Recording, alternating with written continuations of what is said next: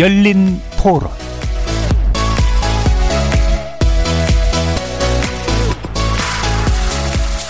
안녕하십니까. KBS 열린 토론 정준희입니다. KBS 열린 토론 오늘은 처벌과 교화 사이 소년법 개정의 길은 무엇인가 그 두 번째 시간으로 여러분을 만납니다. 지난주 화요일 이 시간에 현행법상 만 14세 미만 청소년에 대해선 형사처벌을 할 수 없도록 한 소년법 개정 관련 쟁점을 다뤄봤는데요. 촉법소년 연령 기준을 낮출 필요성이 있을지, 중범죄에 대해서는 예외 규정을 둬야 될지 등 정치권에서 논의되고 있는 대책을 중심으로 다양하고 깊이 있는 의견 들어봤습니다. 전문가들은 현행 소년법 체제의 개선 필요성에는 동의했지만 그 방향은 사뭇 달라서 방법론의 차이 이상으로 철학의 차이가 매우 커 보였는데요. 그러다 보니 구체적인 소년 범죄 예방 및 재발 방지 대책 관련 논의까지 나아가지 못한 아쉬움도 있었어서 청취자들 심도 깊은 후속 논의를 바란다는 의견 주셨습니다. 오늘 그 이야기를 나눠보려고 하는데요. 엄벌주의와 보호주의 사이에서 우리 소년법이 지향해야 될 방향은 어디일까요?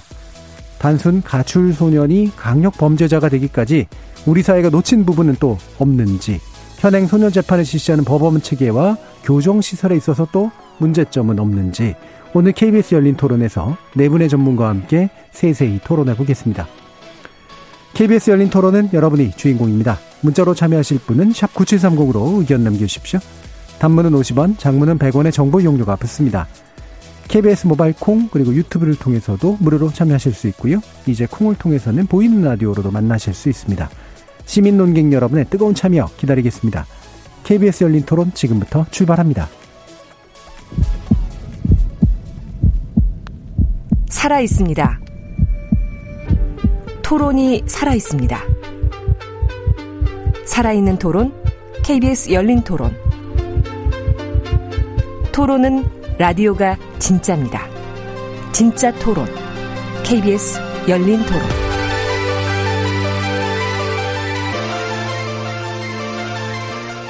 오늘 토론 함께 해주실 네 분의 전문가 소개하겠습니다. 이수정 경기대 범죄심리학과 교수 나오셨습니다. 네, 안녕하세요. 그리고 이웅혁 건국대 경찰학과 교수 자리하셨습니다. 네, 반갑습니다. 서울소년 원장도 역임하셨죠. 한영선 경기대 경찰행정학과 교수 함께 하셨습니다. 예, 반갑습니다. 법무법은 법무법인 덕수의 현지연 변호사 함께 해 주셨습니다. 네, 안녕하십니까.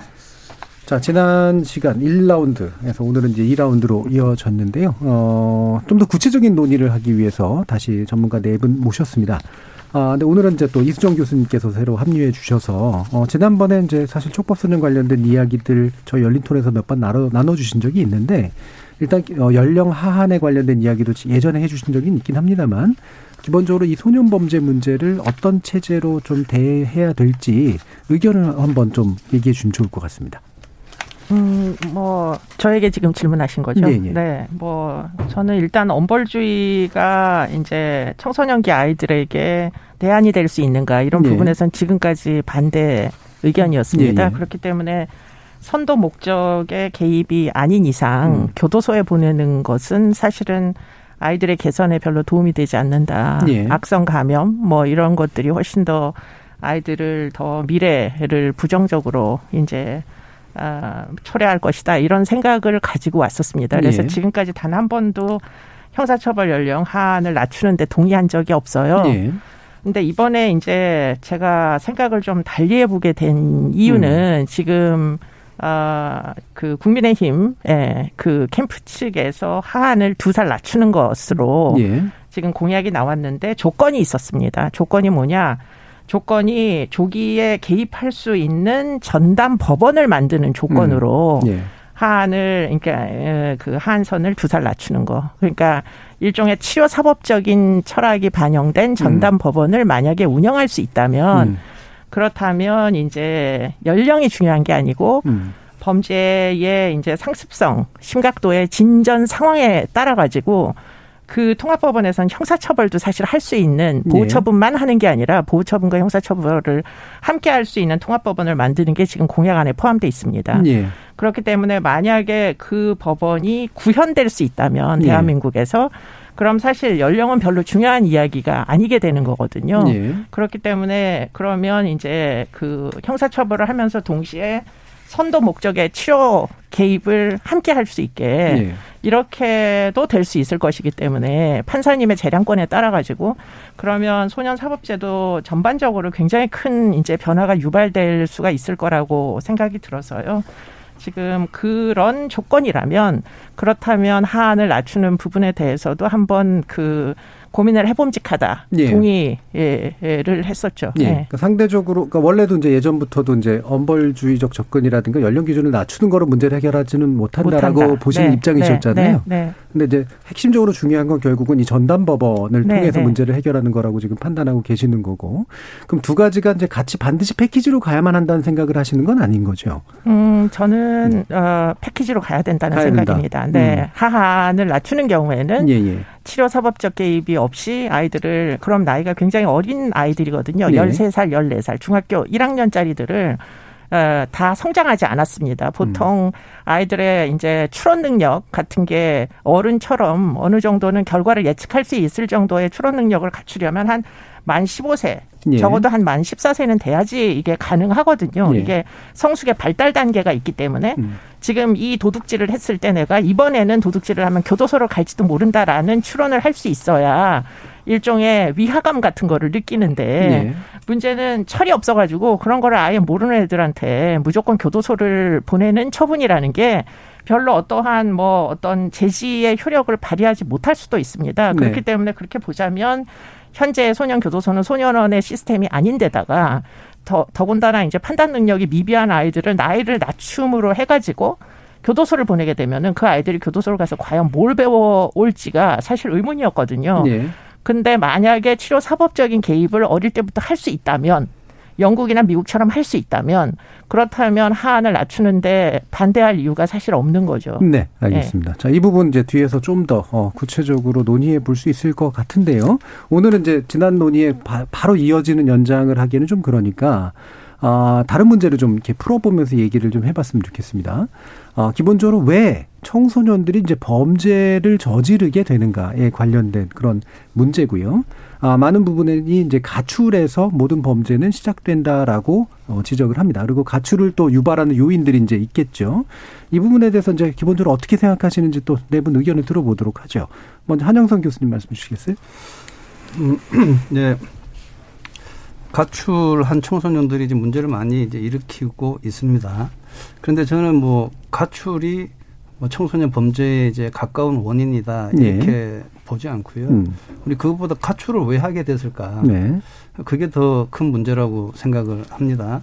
그럼 가출은 증상이다. 그렇죠. 원인이라기보다는. 네, 그렇습니다. 네. 그러니까 왜 가출했을까? 뭐 우리는 흔히 지금 뭐 호기심에 또는 반항심에 이렇게 했을 것으로 생각되는데 어, 가출한 대상자들을 이제 뭐 분석해 보면 대부분 가정 폭력 어, 학대 또는 네. 뭐 유기 등에 의해서 이제 가정적인 문제 때문에 가출을 하거든요. 2018년도 교육통계연부에 보니까 11만 명이 이제 한 해 동안 가출을 했어요. 이제 남자 아이들도 한 6만 명, 뭐 네. 뭐 여자 아이들도 한 5만 2천 명 정도. 음. 그리고 이제 문제는 그 중에서 한 7만 명 정도는 이제 계속해서 반복해서 가출을 하고 음. 있다라는 겁니다. 그러니까 실제 그 뭐 계속해서 반복 반복해서 이제 가출을 하고 있는 이 친구들이 뭐 갈 데가 없, 없죠 사실. 그래서 뭐 쉼터에 뭐 50세계 네. 있는 뭐 거기 가서 이제 하게 생활하게 되는데 거기에서 이제 또 나와서 뭐 오갈 데 없고 뭐 범죄를 일으키는 것만 당연하거든요.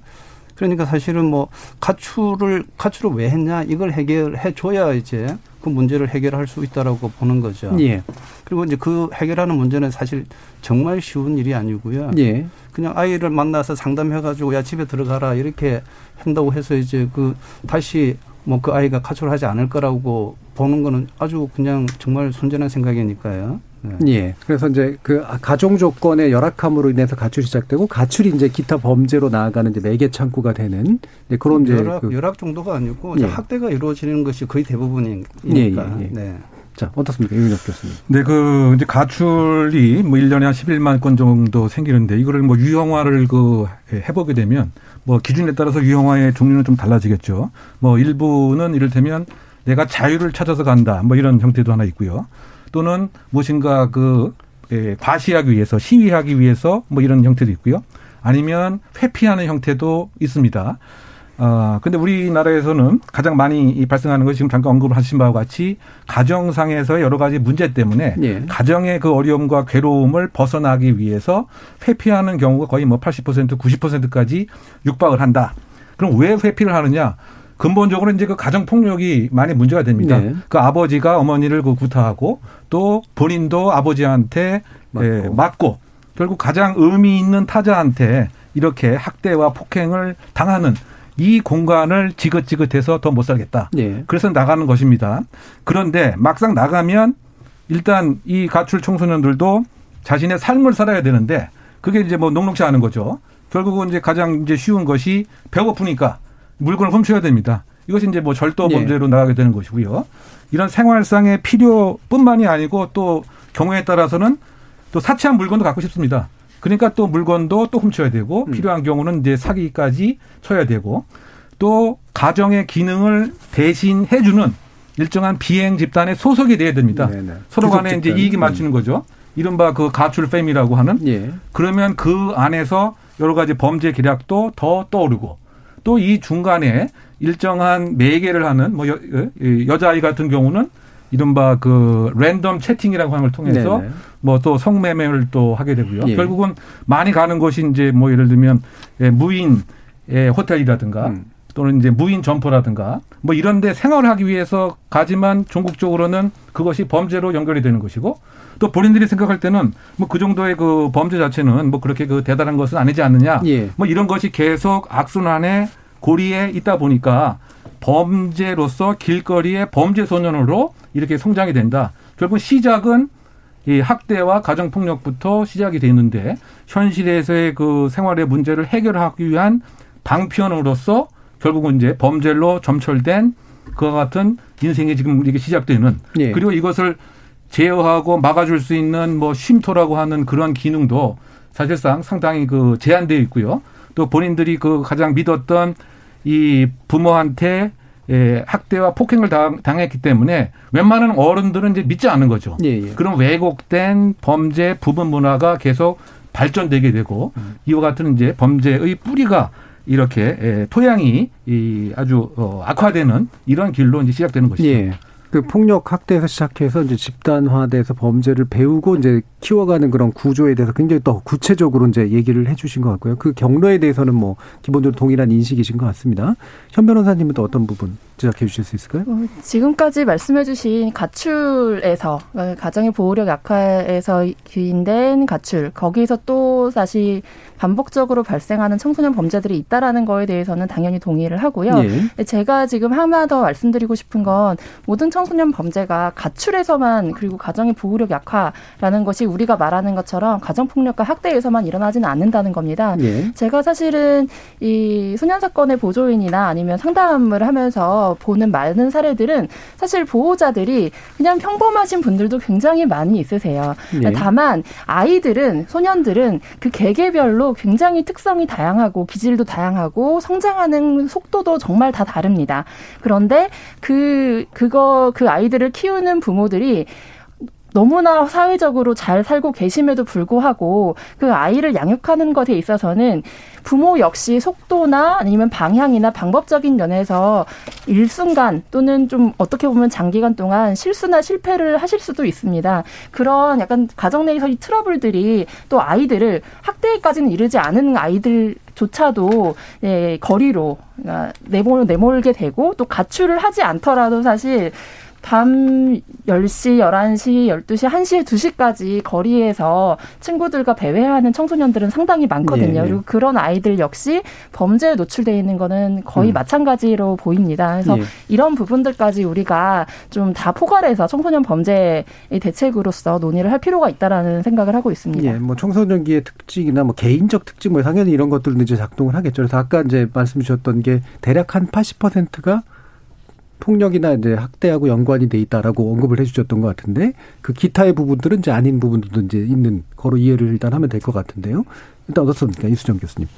음, 네, 뭐 충분히 그 설득력이 다 있으십니다. 그러니까 예. 꼭뭐 그 신체적인 폭력이 아니어도 사실은 아이들끼리 아이들 혼자 시간을 보내게 하는 방임도 이 비행에는 굉장히 큰 원인이 되거든요. 그렇기 때문에 뭐 어떤 사회적 계층과 연관된 문제라고만은 볼 수가 없습니다. 변호사님 말씀하신 대로 부모는 전문직인데 문제는 학업을 중단한 채 집에 혼자 있다가 이상한 인터넷 매체 뭐 커뮤니티 활동에 빠져서 결국은 인천 초등생 살인 사건이 그렇게 해서 발생했던 예. 거거든요. 부모가 모두 전문직이었는데도 불구하고 그러니까 사실은 이 청소년 아동 청소년이 그 아, 접하고 있는 환경이 저 우리가 어릴 때랑 너무 다릅니다. 그렇기 때문에 휴대폰만 있으면 굉장히 많은 유혹에 그대로 음. 노출이 돼 있고요.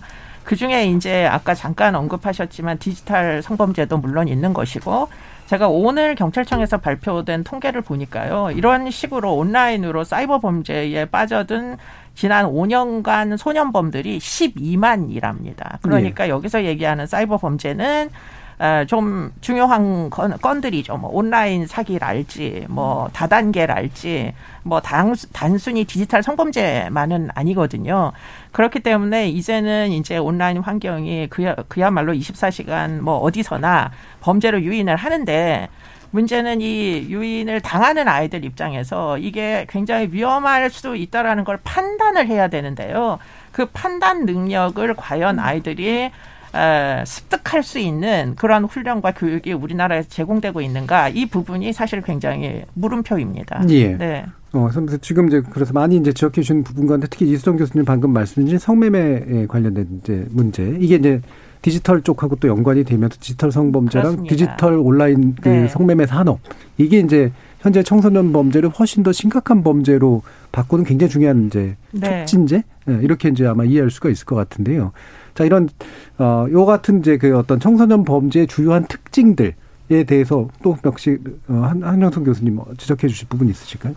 지금 뭐 학생 그 청소년 범죄의 경우에는 뭐 공동으로 하는 것이 가장 예. 특징이라고 예. 이제 할 수 있겠죠. 뭐 친구들아 강남까지 간다라는 그런 예. 속담이 이제 있는 거니까요. 그리고 또 그게 어쩌면 뭐 너무나도 당연합니다. 이제 아이들 같은 경우에 집에서 인정받지 못하고 또는 뭐 이렇게 뭐 학대를 당하다 당한다라든지 학교에서는 적응하지 못하고 뭐 선생님으로도 무시당한다라든지 친구도 없고 이럴 때 그냥 그 옆에 있는 이제 비행 친구들한테 이제 소속되어져서 같이 어울리게 이제 되어지는 것이 그 아이들에게는 너무나도 뭐 자연스럽고 오히려 더 다행이다라고 생각하는 경우도 뭐 있는 것이니까요.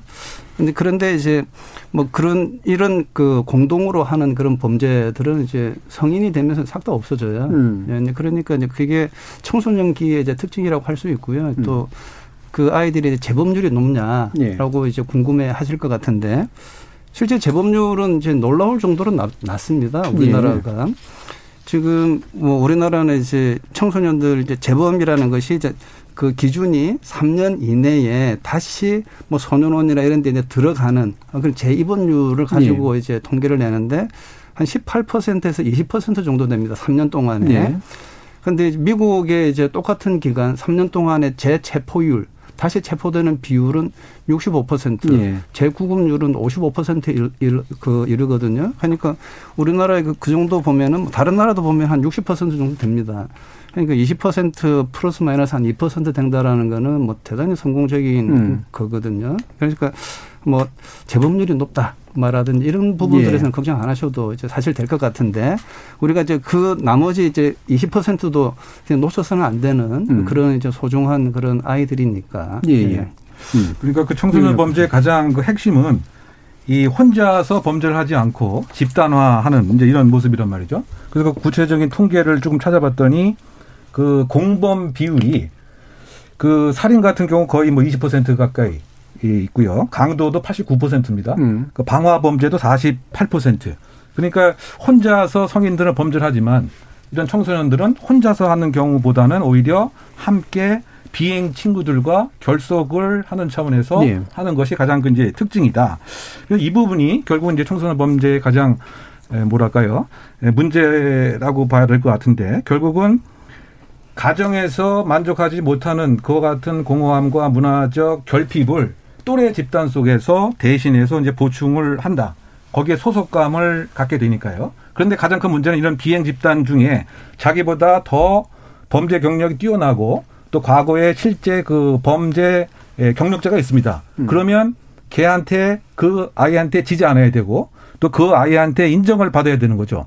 그래서 이 자체가 아예 공고한 부분 문화로 이렇게 터잡게 되고 예. 그러면 서로도 간에 이 집단 간에 예, 이 범죄의 의지를 강화시켜주고 규범에 대한 해석을 사실은 반사회적으로 해석을 하고 이런 것이 사실은 또아리를 이제 틀게 되다 보니까 결국은 이 범죄 그 집단에서 어느 순간에 사실 빠져나와야 되는데 물론 이제 잠깐 저 지적을 하신 바와 같이 약 그 국내 인구 중에 90%는 청소년때 잠깐 비행하고 예, 다시 예, 돌아옵니다. 예. 그래서 그걸 이제 청소년기 국한형 범죄자 음. 또 생애 지속형 범죄자 이렇게 나누기도 그 예, 합니다만 어쨌든 이 비행 집단의 모임 자체를 사실상 우리가 그 사회적으로 경제적으로 또 가정적으로 사실은 예, 잉태를 그해 놨다.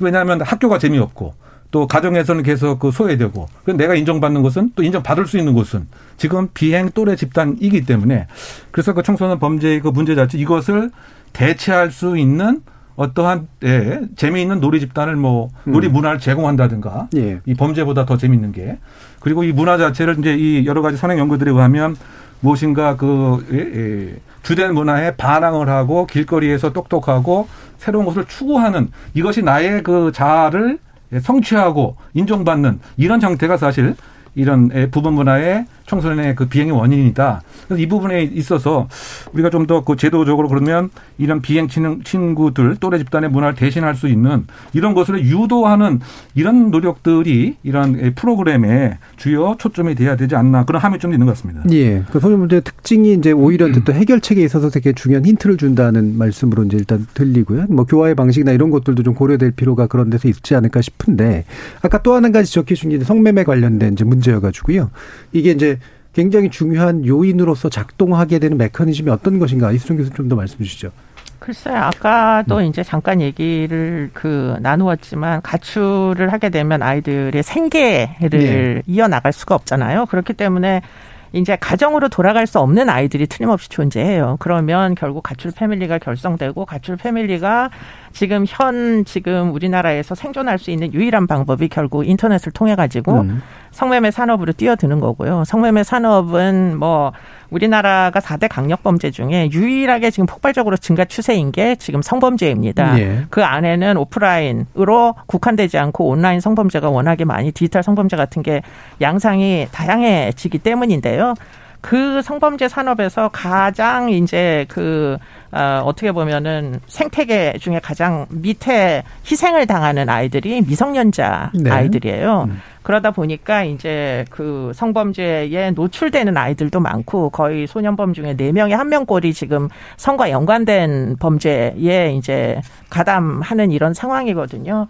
그래서 이거를 그러면 어떻게 이제 그 일단 디지털 성범죄라도 어떻게 하면 좀 제어할 수 있겠는가 음. 하는 부분에서 지금 뭐 유일하게 그 대안이 나온 게 필터링을 하는 그런 방법이 네. 지금 현존하는 방법 중에 있는데 문제는 10만 유저 이상 되는 서비스에 이제 플랫폼에 이제 필터링을 하는 이런 방법은 지금 어그 집행이 되고 있습니다. 음. 근데 문제는 그렇게 그 뭐 다수가 있는 커뮤니티들 플랫폼은 사실은 대기업이거든요. 그래서 그 대기업만 단속해 가지고는 이 디지털 산업을 죽일 수가 없고 결국에는 아주 소규모 이제 업자들에 대한 제재를 이제 해야 네. 되는데 그 부분이 지금 굉장히 어렵습니다. 쉽지 음. 않아요. 그렇기 때문에 이제 산업에 역행하는 그런 이제 문제이기 때문에 무조건 다 필터링을 중소 조그만 이제 기업체들에게 다 의무화를 하기 어려워가지고 네. 지금 적용이 안 되다 보니까 소위 이제 랜덤 채팅 애플리케이션은 다 소규모들이거든요. 그래서 결국은 랜덤 채팅이지만 목적은 성매매입니다. 네. 그래서 그런 것들이 결국 여가부에서 확인해 보니까 1년에도 한 300개 정도가 운영이 돼요. 단속을 해도 300개 이상이 운영이 돼요. 그 이제 랜덤 채팅 애플리케이션에서 가장 취약한 아이들이 미성년자 아이들로 이제 성매매 산업에서 제일 하부 조직을 형성하게 되는 거고 음. 그런 아이들은 사실은 빠져나가기가 어렵습니다. 그렇기 때문에 아까 한영선 교수님 말씀하셨지만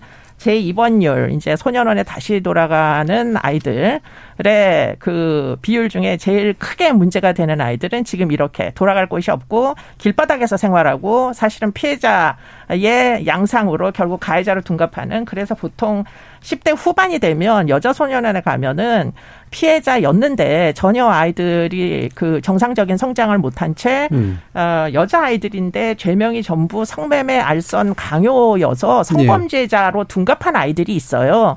이런 아이들의 숫자가 지금 늘어난다는 거. 그리고는 이런 아이들은 대부분 어, 14살에서 이제 20살 사이에 소년원을 세 번 가는 아이도 있어요. 그러니까 거의 가태원하고 길바닥에 나가면 다시 그 산업으로 뛰어들어서 다시 검거돼서 다시 소년원으로 오고 이렇게 뺑뺑 도는 아이들이 음. 있거든요. 음. 이런 아이들을 구제할 수가 없다면 사실 어떠한 대책도 현재로서는 제대로 된 대책이라고 보기 어렵다 이런 네. 얘기고요.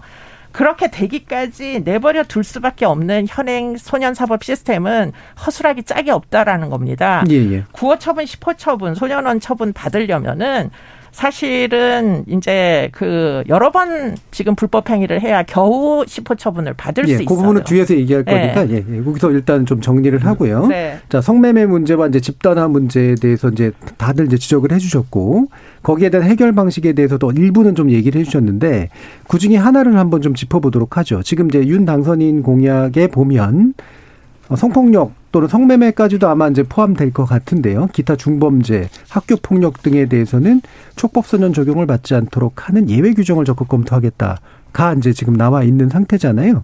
지금 이제 성 예, 성매매 자 물론 이제 피해자인데도 가해자로 둔갑하는 경우까지도 우리는 고려를 하긴 해야 되겠습니다만 이 부분에 대해서 어떤 입장이 있으실지 좀 약간씩 달라질 것 같거든요. 현지현 변호사님 좀 먼저 좀 말씀 주시겠어요? 저는 사실 이 소년 범죄는 사실 그 저질러진 범죄의 종류나 양상은 어떤 현상에 불과하고 사실 이 아이들을 그 범죄의 종류에 따라서 구분하는 게 어떤 의미가 있을까 네. 하는 의문을 가지고 있습니다. 여기 보면 학교 폭력, 성폭력, 기타 중범죄라고 돼 있는데 일단은 이 그 개념 규정 자체가 굉장히 불명확합니다. 학교 폭력이 사실은 심각한 사회 문제인 것은 사실이지만 음. 그리고 많은 피해를 낳고 하지만 그 행위 유형은 구체적으로 보면 어 단순한 1회나 2회의 언어 폭력으로도 사실 학교 폭력에 해당할 수가 네. 있고요. 또는 어쩌다가 정말 이거는 뭐 그 구체적인 상황을 봐야 되겠지만 어떤 과실에 의한 행위도 사실은 학교 폭력으로 어 지금은 처리가 되고 있는 상황입니다. 성폭력 역시 그 스펙트럼이 굉장히 넓기 때문에 일률적으로 말할 수 없고 네. 특히 강도나 강도 같은 그런 중범죄가 아마 대부분 이제 강도 이런 거를 말씀하실 것 같은데 이런 것도 행위 유형에 따라서 정말 사건을 들여다보면 천차만별이기 때문에 특히 이제 보면은 특수자가 들어가는 그런 강력 범죄들이 있잖아요. 네. 근데 그런 거는 사실 이제 청소년들의 경우에는 대부분 집단으로 다니면서 어떤 일들이 이루어지기 때문에 너무나도 거기에 포함될 여지가 너무나 많습니다. 예. 우리가 생각하는 것처럼 심각하지 않은 일조차도. 그래서 이렇게 특정한 범죄 유형을 정해서 그 아이들에 대해서만 특별히 따로 보겠다라고 하는 것이 일단은 그 분류 자체도 좀 소년범의 특징, 소년범을 제대로 다루기 위한 것에는 맞지 않다라는 생각이 들고 그 개념 자체도 불명확하다. 이렇게 음. 해서는 우리가 정말로 타겟을 타겟으로 우리 사회가 심각하다고 생각하는 그 문제 를 타겟팅해서 해결할 수 있는 해, 결안은 아니다라고 생각이 듭니다. 네, 일단 그러니까 일단 해명이 필요해 네. 보여요. 이게 지금 공약이잖아요. 근데 이 공약은 지금 반쪽짜리만 여기에 지금 어, 이렇게 그 네, 기술이 아까 말씀하신 부분까지 포함하면 통합법원이 네. 통합 가정법원이 있다면 네. 결국은 판사들이 재판부에서 어, 통합가정법원은 보호처분도 내릴 수 있고 형사처분도 내릴 수 있는 법원이에요. 네. 그리고 치료사법적 철학을 집행하는 것이기 때문에 예를 들자면 천종호 판사님이 이제 하셨던 회복적인 어떤 프로그램이다. 그러면은 그런 것들을 비행력이 진전되기 전에 촉법소년에 대하여 사실은 집행할 수가 있는 그런 통합가정법원 그 중에 플러스 형사처벌도 병과할 수 있는 이런 형태의 지금 그 법원을 만약에 전제한다면 그렇다면 사실은 지금 말씀하신 대로 죄명을 굳이 구분할 필요가 없다. 중 중한 범죄의 경우에 예. 사실은 단순히 보호 처분만 가정법원으로 가면 그냥 보호 처분만 할 수밖에 없잖아요. 아니고 심각하다면 그거를 역송을 시켜가지고 일반 법원으로 또 보내는 3개월 동안 아이는 길바닥에 있으니까 그렇게 하지 않으려면 결국은 영미권 국가처럼 통합 가정법원으로 가는 수밖에는 없는데 지금 통합 가정법원의 소년부에 형사부도 함께 있는 가정법원의 형사부가 생기니까 소년 사건도 결국 형사처벌도 할 수 있다는 전제 아래서 보자면 사실 죄명이나 나이가 중요하지 않죠. 아이에게 적합한 처분을 판사가 재량권을 가지고 적용할 수 있는 그런 이제 모습이 될 거다 이렇게 예. 공약에 들어가 있는데 지금 이 부분을 충분히 잘 설명을 하시지 못하다 보니까 결국은 반쪽짜리 공약만 지금 계속 언론에 네. 보도가 돼서 지금 네. 오해를 실제로 이제 그런 같아요. 오해가 이제 있는 부분도 있는 네, 것 네, 같고요. 네. 아무래도 뭐 언론이 받았을 때 이제 사실은 이 부분이 훨씬 쉽게 느껴지니까 네, 훨씬 부각되는 면이 있는데 이게 공약이 쪼개져서 구현될 수도 있을 가능성에 대한 우려도 사실은 있을 수도 있어서 일단 의견은 좀 더 들어보도록 하죠. 예. 그렇죠. 이제 그런 부분은 사실 이제 음. 그 사법부가 이제 결정할 또 법원 조직법에 관한 뭐 여러 가지 이제 그 것과 연동이 되는 문제이기 때문에 예. 지금 일단 그 행정부에서 할 수 있는 것에 좀 초점을 맞춰서 네네. 우리가 논의를 좀 할 필요가 있지 않는가 생각이 드는데요. 지금 이제 그 원래 그 질문처럼 지금의 그 문제는 이겁니다. 사실 뭐 지난 시간에 화요일 날 논의했던 네. 내용과 사실 뭐 대동소이한 접근으로 봐야 될 것 같은데요. 왜냐하면 비행 청소년이 다 동질적 집단이 아니기 때문에 나이만 어렸지 사실 실제 범죄 행위는 성인과 못지않은 그와 같은 이 아이들이 지금 현재 입장에서 보면 소년법의 특례 때문에 조금 재밌게 뭐 조금 사회적으로 표현하면 소년법의 찬스를 사실 지금 얻고 있는 것이다. 네, 오용하는 경우들이 네, 생긴다는 그, 거죠. 그, 그렇다고 본다면 이것은 정의의 관념에도 맞지 않고 네. 우리가 이를테면 피해자의 관점에서 봤을 때 피해자는 지금 엄청난 정신적, 신체적 예, 상해와 어, 트라우마를 겪고 있는데 지금 가해한 청소년들은 마치 아무 일이 없 없다는 듯이 일상생활을 하고 있는 것은 전혀 정의의 관념, 관념에도 맞지 않는다. 그러면 적어도 이런 특강법에 그 해당되는 범죄 행위를 한 이와 같은 그 촉법 소년들 들은 지금 여러 가지 소년법 등의 그 규정에 의하면 상당히 이완돼서 어 완화돼서 법정 규정이 되어 있다. 사형 네. 무형 무기 해당돼도 15년으로 한정을 한다든가 또는 그 장기 단기 같은 경우 10년, 5년을 하는 거를 이거를 조금 더 상향할 필요가 있지 않는가. 또 가석방의 그 대상이 되는 경우에도 예를 들면 무기 같은 경우는 5년 지나면 바로 가석방이 되니까 이런 것은 정의 관념과 또는 범죄의 속성을 봐서 예, 이 엄벌을 하고 거기에 맞는 죄값을 그 치르는 것이 더 적정하다라고 예. 하는 이제 그런 측면에서는 저는 상당히 그 합리적이고 어, 어, 설득력도 있고 네네. 네. 정의의 관점에서도 맞는 접근이 아닌가 이런 네. 생각이 듭니다. 그러니까 이게 이제 구체적으로 요러요러한 것들을 요렇게 요렇게 해야 된다로 너무 이제 세부화될 필요는 없을 것 같고 근데 기본 방향성을 일단 보시면 그러니까 지금 이제 이웅욱 교수님이 이제 의견 주시는 건 기존의 소, 그 소년법 체계라는 게 연령 기준으로 딱 보편화 시켜놨고 그다음에 그걸로 또 범죄 유형하고 상관없이 이제 적용되도록 해놨으니까 구체적인 적용이 필요한데 그건 아까 이수영 교수님 말씀하신 그런 법원 체계로 가야 되긴 하겠지만 사전에 법 규정 자체를 어 열어놔서 그래서 구체적으로 이렇게 저렇게 갈 수 있도록 재량을 발휘할 수 있도록 하는 시스템이 일단 필요하다. 로 일단 이해가 되거든요. 예, 반드시 뭐 요건 요거대로 처벌해야 된다 이건 아니라 예, 말씀 주시죠. 사실 저는 이제 어, 너무 위험한 발상이라고 예. 생각을 합니다. 판사가 이제 그 소년의 이제 위험성을 보고 어, 형사 처벌을 하거나 네. 보호 처분을 하거나 이렇게 할 수 있도록 해가지고 적합한 어, 처분을 하겠다라고 네. 이제 하는 것들인데 아니, 너무나 위험하죠. 이게 어떻게 정의로운 것입니까? 이제 그 그렇게 이제 될 경우에 뭐 저형 법정주의에도 완전히 이제 떨어지는 어, 그게 이제 어긋나게 이제 되는 것이고 그리고 또 그것이 이제 과용될 이제 오남용 될 가능성이 이제 매우 이제 큰 것인데 이게 그 일반적으로 그 행정부에서 그냥 행정 처분으로 하는 거하고 다르고 이제 판사가 하게 되는 거잖아요. 네. 이제 거기에 대해서 이제 그 실형이 이제 가해질 수 있는 것들인데 이게 너무 너무 이제 위험한 그런 판사에게 너무 지나친 재량이 주어지는 어, 거다. 그럼요. 당연히 네. 그건 안 되고 그 다음에 또 여기 이제 그 어, 성폭력이 관련해 가지고 여기 이제 뭐 강하게 처벌하겠다라고 하는데 아까 우리 이수정 교수님 이제 말씀하셨다시피 그 14세 미만의 아동들은 대부분이 다 피해자예요. 이게 이제 성폭력 범죄에 이제 연루되어졌다라는 이유만으로 이제 피해 이제 소년 소녀들을 이제 보호하고 구해내겠다라는 것이 아니고 더 엄격하게 처벌하겠다라고 하는 것들은 이제 큰 이제 어뭐 대상 자체가 이제 잘못되어졌다.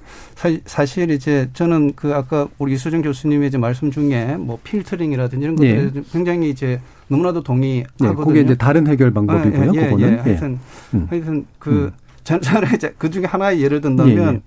가출 패밀리라고 하는 용어 자체를 이제 필터링해서 가패미든 뭐 가출 패미든 이 전부 다 다 못 쓰게 해야 된다라고 생각을 하거든요. 왜 그러냐면은 실제 그 수많은 그 아이들이 가출해가지고 패밀리라고 하는 그런 정말로 너무나도 이제 숭고한 그 단어 때문에 이제 속아서 가는 거예요. 그런데 가서 보면은 포주가 앉아 있는 거죠. 그래서 이제 실제로는 가출 패밀리가 아니고 가출 보도방이에요. 예. 그러니까 이제 그렇게 함정을 파놓고 이제 기다리고 있고 그런데 가서 보면은 이 아이들이 거기서 벗어나지 않습니다. 스스로. 왜 그러냐면은 다 똑같이 상처받았던 아이들이 거기 오글오글 모여가지고 서로 위로를 해주고 있기 때문에.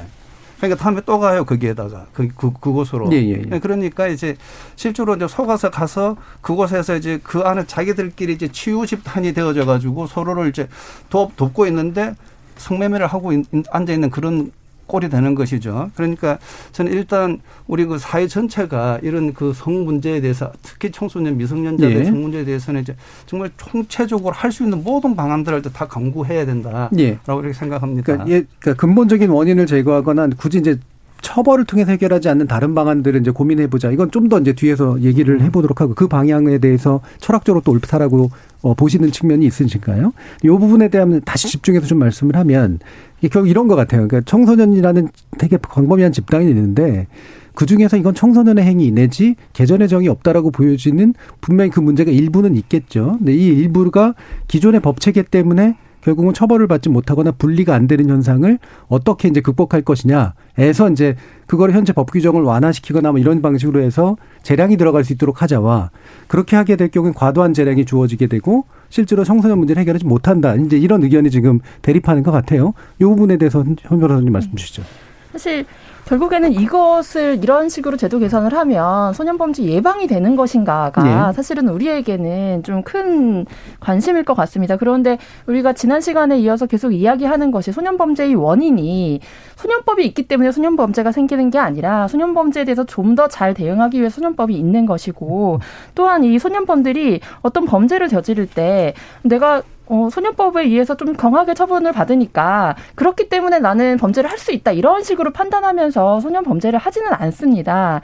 그런데 이 소년법 소년법의 적용을 제외시킨다고 해서 그러면 과연 소년 범죄가 예방될 것인지에 대해서는 아예 그 범죄의 원인과 해결책을 좀 뒤엎 뒤섞은 그런 잘못된 방법이라는 생각이 듭니다. 네, 이수정 교수님까지 한번 들어볼게요. 이제 네. 이거 이런 이제 어떤 그 문제를 아이들에게만 처분을 한다는 전제를 놓고 우리가 얘기를 하다 보니까 지금 계속 공전하는 그런 느낌이거든요. 예. 문제는 원인이 만약에 부모에게 있다면 부모의 잘못도 사건화를 할 수 있는 법원 예컨대 지금 아이는 소년범으로 들어왔는데 소년 사건으로 보니까 부모가 방임하거나 학대를 하고 있다. 그럼 학대 사건이 처리돼야 되는 거 아닌가요?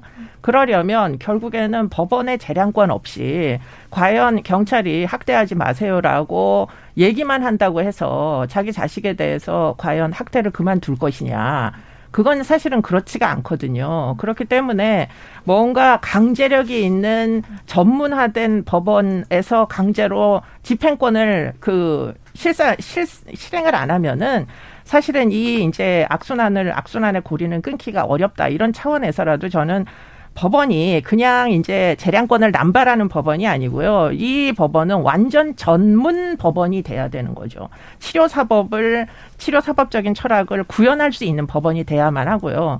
그래야 결국 아이의 긴 인생 중에 더 문제가 심하기 전에 강제력을 동원해서라도 일단 아이는 보호 처분을 주든지 뭐 어디 시설에다 보내든지 하고 그 사이에 부모에 대하여 학대 사건으로 다시 재처리를 해서 부모에게도 보호 처분을 줘서 이 가정이 다시 정상적인 가정으로 돌아오도록 만드는 그런 종류의 이제 예, 영미권 국가는 사실은 조건부 처분을 굉장히 많이 해요. 그러고 친권에도 한시적으로 제한을 두기도 하고 그래서 부모가 마약 중독자라서 아이가 비행을 하는 경우에는 아이는 아이대로 처분하고 부모는 부모대로 처분하고 해서 모두 다시 가정으로 돌아와서 보호의 기능을 발휘할 수 있을 때 리유니언을 할 수 있게 이렇게 이제 처분을 하는 네. 법원들이 있거든요. 알겠습니다. 그러니까 우리도 그런 걸 한번 해보자라는 얘기고요. 예. 그냥 무조건 형사처벌을 남발하라는 이유 때문에 지금 이런 이제 어떤 재량권 발의를 허용하자 이런 얘기는 절대 아니고요. 예, 그리고는 또 한 가지는 지금 치료 사법이라는 철학을 구현하려면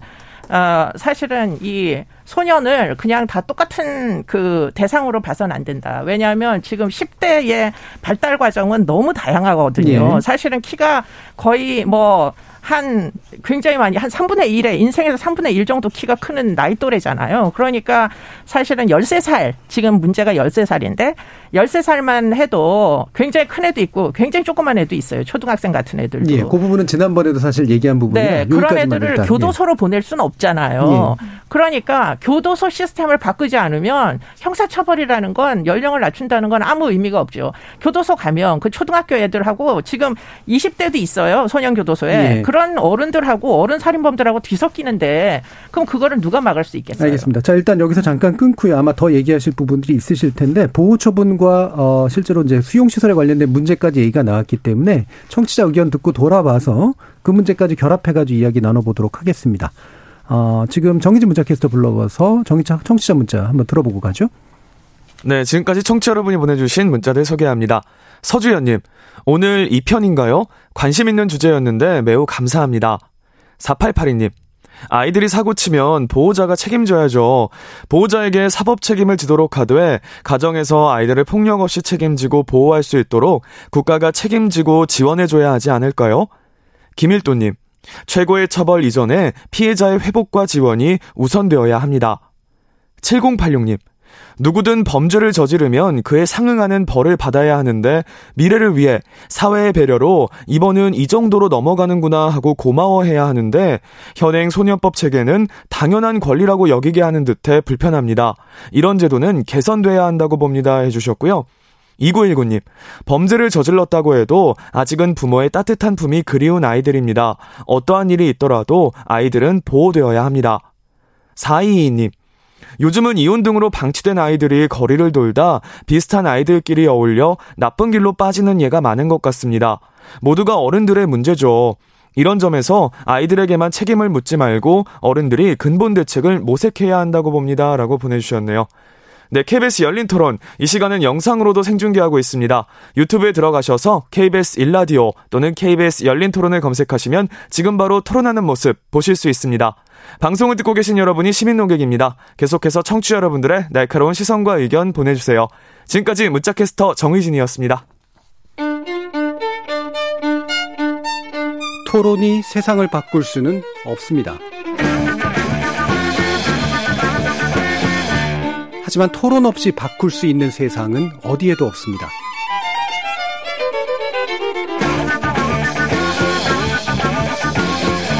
세상의 선한 변화를 갈망하는 당신.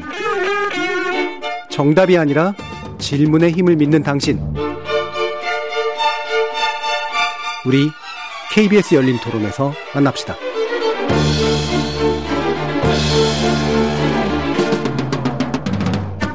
KBS 열린 토론 처벌과 교화 사이 소년법 개정의 길은 무엇인가 두 번째 시간으로 법무법인 덕수 현지연 변호사 한영선 경기대 경찰행정학과 교수, 이웅혁 건국대 경찰학과 교수, 이수정 경기대 범죄심리학과 교수 이렇게 네 분의 전문가와 함께 하고 있습니다. 어, 아까 이제 그 마무 말미에서 보호 처분의 형식을 좀 더 유연하고 넓게 심지어는 이제 부모까지도 고려하는 방식이 필요하다. 그리고 그걸 위한 전문 재판 아, 소부가 이제 필요하다라는 그런 의견 주셨고요.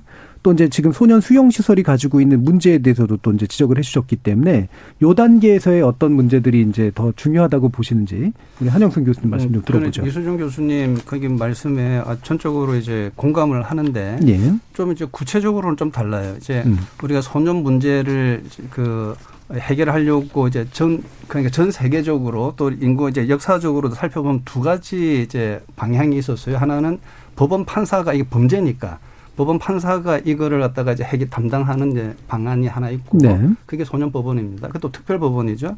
그다음에 이제 북유럽 같은 경우에는 이 소년 범죄를 그냥 청소년 문제라고 보고 그 아동복지위원회에서 이제 네. 위원회 형식으로 해가지고 그 해결하는 방법이 있는데 실제로 보면 어디가 더 이제 효과적이냐 북유럽의 아동복지위원회에서 하는 것이 훨씬 효과적입니다. 그래서 저는 음. 사실 그 이수정 교수님이 말씀하시는 이제 그 전문 법원 사법적인 그러니까 치료적 치료 사법적인 네. 거 한다라면 실제로 의사라든지 오은영 파사 같은 이런 분들이 이제 위원장을 하고 그다음에 아동 그다음에 교육 관련된 이제 그런 전문가들이 가족 치료하는 그런 전문가들이 위원으로 참여해서 그런 위원회가 된다면은 정말 문제 해결 법원이 될 수 있죠. 네. 그렇다면은 이제 이거 문- 그 어, 정말 전적으로 너무나도 이제 크, 좋게 바뀌게 되는 거거든요. 네. 그런데 이거를 그냥 이한 법원에서 판사가 그냥 지금 하던 그대로 어 뭐 형사처벌하고 보호처분을 같이 할 수 있다. 이러면 정말 너무 위험한 상황이 된다라고 네네. 하는 걸 말씀드리고 예. 싶습니다. 법원을 독자화시키고 전문화시키는 것도 중요하지만 거기에 이제 위원회 시스템이 이제 그렇습니다. 결합하는 네, 방식이 네. 돼야 진- 된다. 진짜 이게 아동 문제는 복잡하니까 네. 전문가들이 좀 모여서 해야죠. 근데 제가 거기에는 동의하기가 약간 어려운 게 북유럽은 아동 학대 같은 경우에는 굉장히 엄중하게 개입하잖아요. 그렇기 때문에 이제 아동이 피해를 당하는 부분에 대해서 그 한 사회가 얼만큼 이거를 중시 여기냐, 이걸 얼마나 심각한 문제라고 여기느냐에 따라 가지고 만약에 심각하게 여기면 지금 아동보호위원회나 이런 이제 비범죄화하는 어떤 예, 예. 인터벤션이라는 게 충분히 실효성이 있는데요. 문제는 우리나라의 경우에 아동학대를 범죄로 여기지 않죠. 예, 실상 아동학대가 일년에 제가 알기로는 한 5만 건 정도 일어나는데요. 형사법원에는 한 300건 정도 갑니다.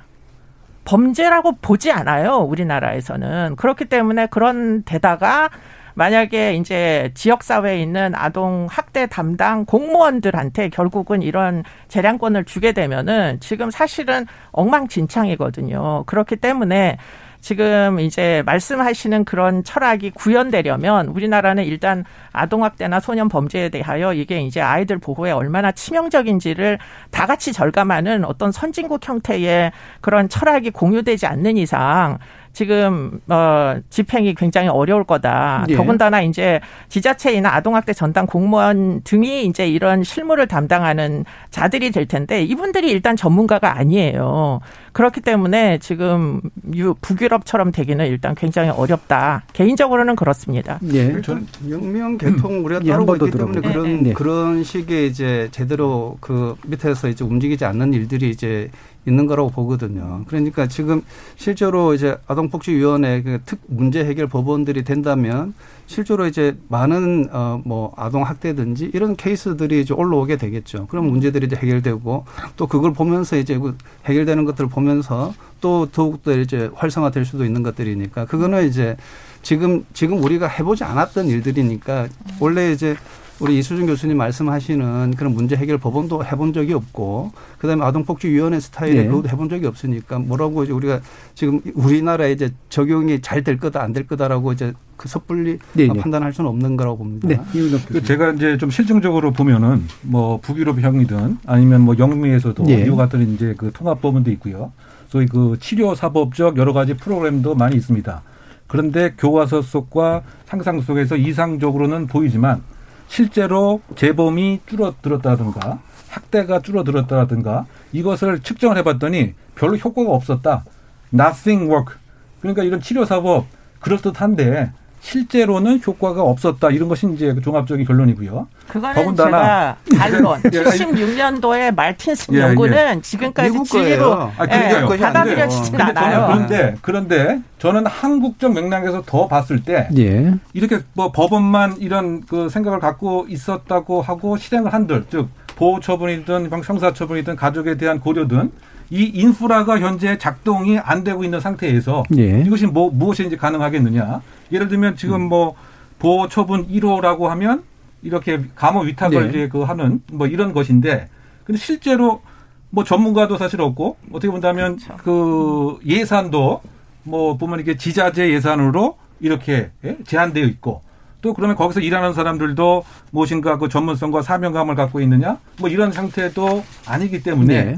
그러면 뭐 판사가 치료사법으로 예를 들면 이 아이는 무엇인가? 어떤 24시간 뭐 케어도 하고 뭐 여러 가지 정신적인 프로그램도 하고 부모의 가정 보호 기능을 완화시킬 수 있는 이것도 하고 또 부모는 양육 기술이 부족하니까 양육 기술에 대한 교육도 받고 또 기타 수강 명령도 하고 이런 인프라도 국내에는 거의 없는 어, 실정에 과연 이제 그 법원만 떡 치료사법이라고 하는 것이 이상적으로 뭔가 바람은 예, 예, 해봄직하지만 이 인프라의 확충과 함께 가야 할 예, 예. 이런 이제 문제이다. 이제 그런 점하고요. 그다음에 이게 또 어쨌든 사법부의 권한 이제 주제이기 때문에 행정부에서 이제 이래라 저래라 이제 하는 뭐 이런 것들도 함께 공론화가 될 필요가 이제 있다. 음. 그럼 이게 가정법원에 생겨야 되는데 그러면 그 정부 아, 법원 조직법도 바꿀 필요가 있고요. 법원의 인사에 있어서도 네. 지금 이를테면 뭐 2년에 한 번씩 순환으로 이렇게 전국으로 이렇게 돌아가게 되는데 그러면 이 그 가정부 통합법원에 근무할 법원은 이 법관은 과연 얼마나 있는지 음. 사실 그것을 원치 않은 법관이 더 많은 것이 이제 현실이다. 뭐 이런 점들에 주변적 인프라의 개선도 함께 논의될 예. 그런 이제 사안이지 아닌가. 예, 방향을 동의하는데 그 네. 방향이 현실화 되려면 이제 필요한 주변부의 것들, 또 인프라에 관련된 것들, 그게 뭐 보호시설이라든가 수용시설에 관련된 것도 있고, 뭐 판사 인력에 관련된 것도 있고, 전문성에 관련된 것도 있고, 예산 관련된 것도 당연히 있을 거라서요. 뭐 이게 좀 넓어지긴 했습니다만. 인프라와 연관해서 제가 예. 말씀을 드리자면 전적으로 맞는 말씀이세요. 예산도 부족하고, 네. 그리고는 전문 인력이 우리나라는 인력은 전 세계에서 가장 고급 인력들이에요. 그런데 이게 사실은 연결이 안 돼 있어요. 사법제도와 개입할 수 있는 기회가 없기 때문에. 네. 그래서 뭐 일례로 해바라기 센터가 지금 굉장히 일반화돼 있잖아요. 10년 이상 운영하다 보니까. 근데 해바라기 센터가 2008년도에 도입이 된 제도거든요. 그때 이용혁 교수님하고 똑같은 얘기를 제가 국회에서 들었습니다. 우리나라 네. 인프라 없다. 근데 그렇지 않습니다. 전문 인력이 있고요. 병원도 있었고요. 그래서 10년 지나고 지금은 사실 아동 성폭력 피해자들이 해바라기 센터에 가는 게 너무 당연하게 됐잖아요. 그러니까 우리나라는 굉장히 고급 인력들이 많기 때문에 이거를 잘 꼬매주면은 누군가가 정부에서 의지를 가지고 바느질을 잘 해주면 이게 연결이 될 수가 있어요. 네. 근데 누구도 누구도 사실은 영역을 뛰어넘어서 그와 같은 바느질을 하려고 하지 않았을 뿐 인적 자원이 너무 훌륭한 인적 자원이 많습니다. 있습니다. 그래서 인프라가 부족한 것과 동시에 인프라가 있는데 문제는 활용을 못하고 있는 부분도 틀림없이 있다고 저는 네, 생각이 네, 인프라 들어요. 부족 문제도 있고 네, 그것을 연결시켜주는 자원들을 연결시켜주는 시스템이나 의지도 부족하다라는 말씀이시고요. 현인점 변호사님. 예, 이런 보호 처분이라든가 수용 시설에 관련된 문제에서 지적해 주실 부분 말씀 주시죠. 네. 그 말씀하신 인프라 부분에 대해서 저는 이제 소년원에서 자원 활동을 좀 오랫동안 했는데요. 그러면서 느낀 것들이 좀 있습니다. 네. 일단은 일단은 소년 뭐 우리가 이렇게 막 중요하게 생각하는 이 아이들을 바꾸려면 정말 필요하다라고 생각하는 그 소년 보호직 공무원들이 일단은 수가 750명 정도밖에 안 됩니다. 그 750명의 인원으로 뭐 이건 통계 내기에 따라 다른데 어 900명에서 1100명 정도 되는 연인원 그 아이들을 하나하나를 전부 조사를 하고 수용을 하고 교육을 하고 간호도 하고 관리도 하고 상담도 하고 이 모든 것들을 다 담당을 하고 있는 겁니다. 그래서 제 대략적으로 우리나라 그 소년원에서 어 공무원 한 명이 이제 담당하고 있는 아이의 수가 세 명 정도로 네. 그 크게 보면 그렇게 되는데 사실은 대부분의 나라들 많은 나라들에서는 그 선진국들에서는 이거를 1대1 정도로 맞춰 낮춰 가야 된다라는 그런 추세이고 주변에 있는 당장 뭐 일본만 해도 1대2 정도 정도 낮은 수준을 유지하고 있습니다. 그런데 우리가 그 아까 이수정 교수님도 말씀하시고 많이 얘기가 나왔지만 이 소년들이 연령도 다양하고 발달 단계도 굉장히 다 양하고 그리고 사실은 한 명한 한 명에 대해서 집중적인 그 원인의 분석과 그것에 대한 이제 개선의 노력이 필요한 아이들이라면 사실은 어떻게 보면은 특수교육에 준할 만큼의 더 많은 인원들이 투입이 예. 돼야 되는데 지금은 그렇지 못하는 것이 사실입니다. 일례로 사실 지금 소년원에서 가장 심각하게 좀 문제가 되고 있는 부분이 소년원생들의 정신질환 문제인데요. 이미 소년원에 입소하는 아이들의 25% 정도는 정신질환을 바깥에서 가지고 옵니다. 음. 그리고 입원해 있는 동안에 또 정신질환이 생기기도 하고 특히 보호 관찰을 받고 있는 그 보호소년들 중에서는 45% 정도가 정신질환을 갖고 있다고 지금 통계가 나와 있습니다. 그런데 이 아이들이 그렇다면 소년원 안에서 병을 고쳐서 나가거나 최소한 더 이상 악화되지 않도록 충분한 진료와 약 처방과 관리를 받아야 될 텐데 사실 이 전국 11개 소년원에 그 정신건강 전문의가 총 10분 정도밖에 되지를 않고 이분들을 사실 말씀하신 것과 같이 많은 자원들이 있지만 이분들을 소년 보호 쪽으로 끌어올 수 있는 그 바느질이 되지를 않는 이유는 예. 사실은 그분들에게 이 좋은 인력을 끌어올 만한 충분한 대우가 보장되지 않기 때문입니다. 사실 소년원에서 거의 무료 봉사에 가깝게 실제로 무료로 예. 어 자원봉사로 심리 상담, 뭐 인성 교육, 각종 사회 활동들을 경험하게 해주시는 많은 자원봉사자들이 있었고 그분들의 헌신으로 이 시스템이 좀 운영이 네. 돼가고 있는 측면이 있습니다. 그런데 당장 이 자원봉사자들이 어 무급으로 운영되고 있다 보니까 그 사업의 지속이 좀 불안정한 면이 있고 예. 이것이 시스템으로 들어와 있지 않기 때문에 그 담당 공무원의 어떤 재량에 따라서 음. 사회 정책의 변화에 따라서 순식간에 있다가도 없어지는 그런 부분들이 생기는 겁니다. 그래서 이런 것들이 좀 더 개선이 되어야 된다라는 게 사실 예산과 인력이라고 말하면 굉장히 뭐 네. 단순한 문제인 것 같지만 좀좀 복잡하게 이런 부분들까지 같이 좀 판단이 돼야 될 것 같습니다. 예. 바느질이 아마 요 분야에서 전문 용어인 것 같아요. 두 분이 이제 써주셨는데 소년원 원장까지 또 지내셨으니까 한영선 어, 교수님께서 이 부분 더 말씀 주시죠. 저희 그 음. 현지현 변호사가 이제 한 말씀 뭐 그대로고요. 예. 이제 제가 원장으로 있을 때 그 뭐 소년원 그 학생들이 이제 어 너무 이상한 행동들을 하는 거예요. 음. 이제 뭐 예를 들어서 화를 이제 냈는데 이제 나중에 일어나 가지고 뭐 한 자다가 일어나서 내가 여기 왜 와 있어요라고 아, 예. 하는 정도로 음. 그러니까 너무 궁금한 건지 왜 그럴까. 그래서 이제 이계성 그 정신과 전문의를 좀 모셔 가지고 한 분석을 해 달라고 그랬어요. 그러니까 진짜 그 분노가 이제 그 너무나도 네. 이렇게 그 머리 끝까지 이제 폭발을 해서 이제 블랙아웃이 된 사례다. 음. 그러니까 그 아동이 이제 이렇게 이제 그 분노 조절이 안 돼서 이제 블랙아웃이 되는 사례들이 있냐 하니까 자기도 처음 봤는데 너무 안타깝다라고 하면서 이제 그러더라고요. 그래서 제가 거기 그 국립서울의료원에 이제 좀 부탁을 이제 해서 전수 조사를 한번 했어요. 보니까 42.8%가 지금 당장 정신과 치료가 필요한 아이들로 네. 나오더라고요. 거기에 알코올 중독까지 포함하면 70%. 그러니까 이제 지금 소년원에 들어와 있는 아이들이 이제 너무나도 이제 심각한 어, 그런 상황에 이제 놓여져 있는 거죠. 그러니까 우리 이수정 교수님 말씀대로 치료적인 어, 음. 어, 사법 이것이 이제 너무나도 이제 필요하고 이제 네. 공감되는 어, 그런 부분들이죠. 그리고 이게 계속 그대로 이제 와서 이제 방치되고 사실 이제 소년원이라고 하는 그 시설 자체가 갇혀져 있고 구금 시설이기 때문에 더 좋아지기가 너무 힘듭니다. 음. 그러니까 여기에 정말 더 많은 이제 예산과 인력들, 전문 인력들을 이제 투자를 해야 어, 이 아이들이 나중에 이제 성인 범죄자로 전이되지 않, 않을 수 있는 거죠. 우리 김구 선생님도 그런 그 백범 일지를 보니까 그런 이야기를 하셨더라고요. 이게 간수들은 다 대학 교수급으로 음. 어 이렇게 이제 채용을 해야 여기 정말 이제 제대로 된 교화가 이루어진다라고 이제 그렇게 이제 말씀하셨었는데 예. 실제 아주 양질의 어 그런 이제 인력들이 필요한 것이 정말 절대적으로 필요하죠. 네. 이런 인프라 부분, 인력 부분들 강조해 주시는 건 또 네 분이 동일하신데 지금 어쨌든 지금 당선자 측에 이제 지금까지 나온 이야기들을 들어보면 공약도 이제 여러 가지가 있는데 그걸 또, 또 묶어서 이제 또 봐야 되니까요. 근데 전반적인 경향은 이제 작은 정부를 지향하는 쪽인 것 같거든요. 그럼 이게 이제 공무원 수를 늘리는 방식이나 예산을 더 투여하는 방식이 물론 이제 효율적인 배분을 통해서 해결할 수도 있겠지만 어느 정도까지 가능할까? 이게 또 시민사회나 민간의 어떤 뭐 도움을 구하면서 또 뭐 이걸 이른바 바늘질해 주거나 연결해 주는 어떤 제3의 방법을 써야 되는 걸까 좀 고민이 되는 부분들이 좀 있긴 합니다. 한번 뭐 의견 주시죠. 일단은 이제 안전에 관한 이제 음. 투자 자체는 사실 그 사회의 그 SOC에 관한 이제 예. 투자다 뭐 이렇게 생각하는 것이 좀 필요할 것 같고요. 근데 그것과 연동돼서 만약 공무원 증원에 대한 부담이 있다라고 한다면 네.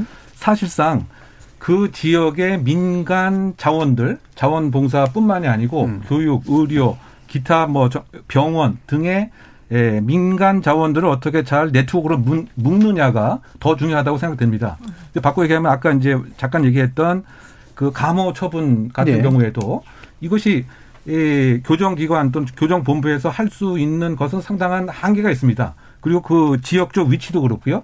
그러면 그 지역에 있는 자원봉사뿐만이 아니고 뭐 학교 시설 또는 뭐 미술 치료 또는 뭐 연극 공연 또는 뭐 기타 이 정서와 또 가정을 대신할 수 있는 또 그 보호자의 그 대리 부모의 역할을 하는 이런 기능들을 어떻게 지역사회에서 함께 묶어내느냐가 이른바 그 지역사회 교정이다. 또 어떤 측면에서 본다면 이 시설 내 초우보다는 사회 내 초우가 재범률이 훨씬 적다라고 하는 네. 논리적 근거기 때문에 뭐 그런 아, 측면에서는 반드시 이제 공무원 증언은 필요하지 않지만 적어도 이 교정 시설 내에서의 이를테면 직접적인 에, 교정 교육을 담당하는 이러한 에, 분류라든가 또 어떤 측면에서 본다면 지금 여성과 남성 수용자들의 여러 가지 정서적 욕구와 교정 수요 욕구는 또 다른데 사실 그것을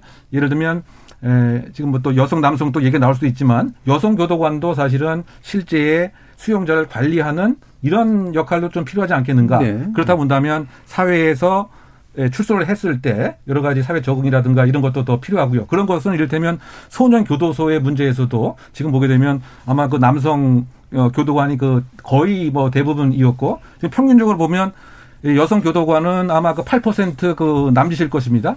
그리고 해외에서는 무려 뭐 40% 50%까지가 예. 또뭐 여성 교도관이라고 하는 측면이 있기 때문에 그런 측면에서의 합리적인 뭐 공무원에 대한 뭐 증언 그러니까 음. 필요한데 많이 배치하고 또 이러한 지역사회 교정이 필요한 것은 민간의 네트워크를 예. 활용하는 이런 뭐 두 가지 방법이 대안이 되지 않을까 네, 그러니까 일부의 증언까지는 뭐 고려할 수 있고 만약에 그게 이제 그 경직성으로 좀 부담이 된다면 이제 민간 쪽에 예산을 좀 투여하거나 뭐 일종의 외주 방식을 갖거나 이런 방식으로 결합하면 어느 정도 가능할 것 같다.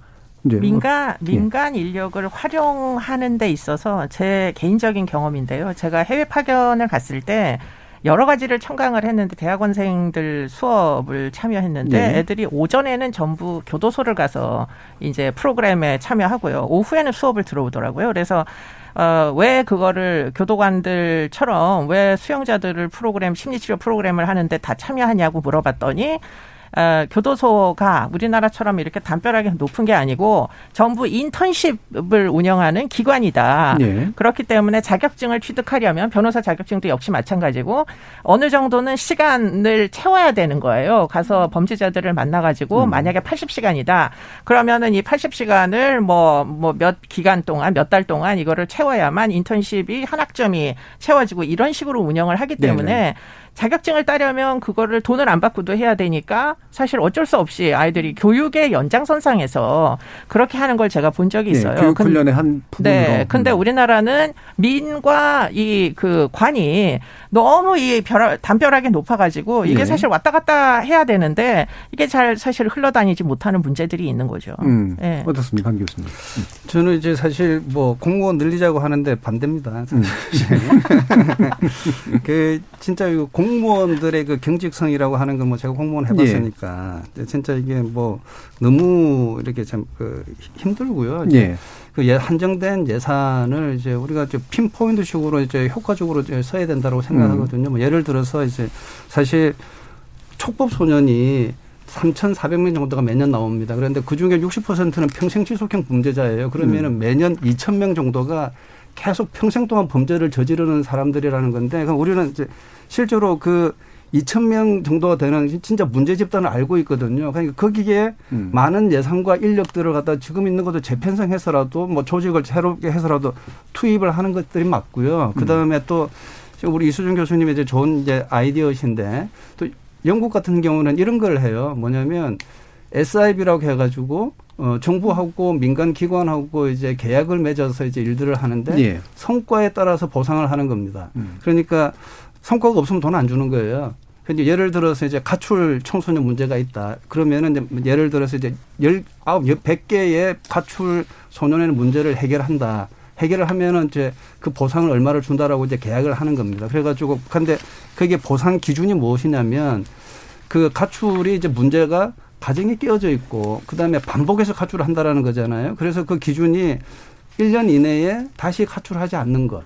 뭐 이런 이런 식으로 구체적으로 정해져 있습니다. 그러니까 1년 동안에 가출하지 않도록 하기 위해서 그 담당하는 그 기관에서는 모든 수단을 다 방, 방, 동원해서 정말 그 아이의 이제 또는 그 가정의 문제를 갖다 자기가 다 해결해 줄 그런 열정들을 예. 가지고 해서 지금 성공하고 있어요. 음. 영국이나 이제 어, 호주나 이런 곳에서 그러니까 우리가 그 새롭게 그러니까 그냥 뭐 내가 가출 청소년 상담해 줬다 그러면은 그거 가지고 그 보상을 받는 그런 것이 아니고 실적에 따라서 가는 게 성과를 따라 가지고 거기에 따라서 보상하는 시스템으로 이제 민간 기관이라든지 이런 것들을 이제 새롭게 재편하면 됩니다. 이런 예. 것들이 실제로 지금 여기 국힘당 전신의 이제 자한당 시절에 그 대통령 공약으로 나왔었어요. 네네네. 네, 그러니까 근데 이제 그게 잘 안 된 건 사실 현장에서의 반발 때문에 아니요, 이제 지금 현장이라는 게 아니, 공무원 아니, 현장을 말씀하시는 뭐 어디서든. 아, 아니 네, 아닙니다. 네, 지금 네. 이제 서울시도 지금 계속 하고 있고 인천시 그다음에 저기 부천 저기 예. 다른데 이제 광주 이런 데도 지금 굉장히 많이 지금 하고 있고 성과 평가에 따라서 예산이 배정돼요. 그렇습니다. 그렇습니다. 그러니까 이렇게 이른바 하면은 문제가 자동 정말 그 할수 있는 방안을 다 동원해서 이제 하게 되니까 굉장히 효과적이죠. 네, 그러니까 공관 민간 이른바 협력 방식이라고 이제 뭐 예전부터 영국에서 많이 채택했던 이제 그런 네, 방식이잖아요. 예, 예, 맞습니다. 맞습니다. 네, 거기에 이제 성과 평가 부분까지 결합해가지고 그냥 눈먼 돈이 흘러가도록 하는 게 아니라 그렇죠. 제대로 된 소요를 내는 데에 이제 네. 정부 예산이 투입될 수 있도록 하는. 그렇습니다. 그런 식으로 하면은 이제 사실 굉장히 많은 문제가 이제 어, 예산 그러니까 인력을 늘리지 않고 해결될 수 있죠. 근데 사회 네. 인프라도 이렇게 굉장히 이제 늘릴 수 있고. 예, 현지현 변호사님 말씀 좀 들어보죠. 어떤 부분을 어, 개선 하는 것이 이 정부, 새 정부에게 좀 요구될 수 있을까요? 저는 일단은 지금 사법 시스템에 대해서 저희가 말씀을 나누고 있기 때문에 그리고 그동안 너무 다른 분들께서 잘 말씀해 주셔서 제가 그 또 한 가지를 더 말씀을 드린다면 사실 제가 볼 때 이 범죄 소년들이라고 하는 촉법 그래서 이 소년들은 넓은 의미에서 위기 청소년에 해당이 되는데 네. 사실 이 위기 청소년 이일 때는 지원이 대상이었다가 뭔가 실제 행위가 일어나면 사실 이 아이들은 굉장히 연속적입니다. 단절되지 않은데도 갑자기 세상에서 격리되어야 될 존재로 보고 소년원에 대해 어떻게 더 처벌을 강화할까 이렇게 접근하는 게 저는 좀 이제 맞지 않는다라는 생각이 음. 들고 그래서 어, 이 새 정부가 만약에 소년 범죄를 해결하고자 하는 강력한 의지가 있으시다면 그 원 인이 되는 유기 청소년들에 대한 지원을 더 강화해서 이 아이들이 범죄로 애초에 유입되지 않거나 아니면 이미 유입됐더라도 또 그 사법 시스템이 아닌 다른 진짜로 자기 커뮤니티 안에서 어, 자신의 문제를 해결해 나갈 수 있도록 좀 지원을 더 강화하는 방향으로 하시면 오히려 그 예산에 대한 문제도 조금 더 해결이 될 수 있지 않을까 이런 생각을 하고 있습니다. 예, 그 부분 유기청소년에 관련된 부분 좀 더 구체적으로 어떤 것하고 연결돼 있나요? 사실 그 유기 청소년이라고 하는 거는 법상으로는 청소년 복지지원법에서 보통 예, 예. 다루고 있는데요. 이 청소년 복지지원법에서 이 가출이라든지 뭐 어, 범죄에 접근할 우려가 있는 딱 그렇게 돼 있습니다. 사실 소년법에서 규정하고 있는 우범 소년에 대한 규정과 굉장히 유사한데도 네네네. 이 소년들에게는 어, 정부가 나서서 지원도 해주고 상담도 해주고 어, 특별 특별한 경우에는 실제 실제로 금전 지원까지 해줄 수 있도록 예. 그렇게 규정이 돼 있습니다. 그런 데 현재 이 위기 청소년들에 대해서 음.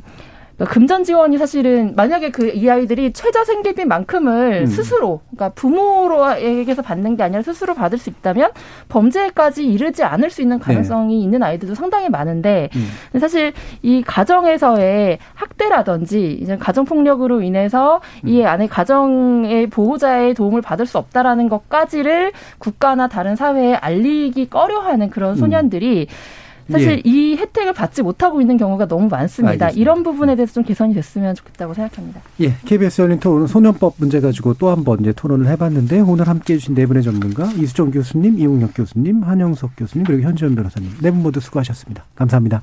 네, 고맙습니다. 사회 현상에 대해 인식과 여론에 미디어가 미치는 영향 크죠. 어, 최근 반향을 일으킨 드라마 소년 재판, 방치된 소년 범죄 문제 그리고 피해자의 분노 억울함에 대해서 시선을 던지면서도 엄벌주의적 대응이 그런 문제 해결책일 수만은 또 없다는 성찰도 제기했습니다. 그만큼 어려운 문제라는 거죠. 어려울수록 돌아가라는 옛말도 있는데요. 돌아갈 것과 질러갈 것을 구분하는 데서 좀 다시 시작해 보았으면 합니다. 지금까지 KBS 열린 토론 정준이었습니다.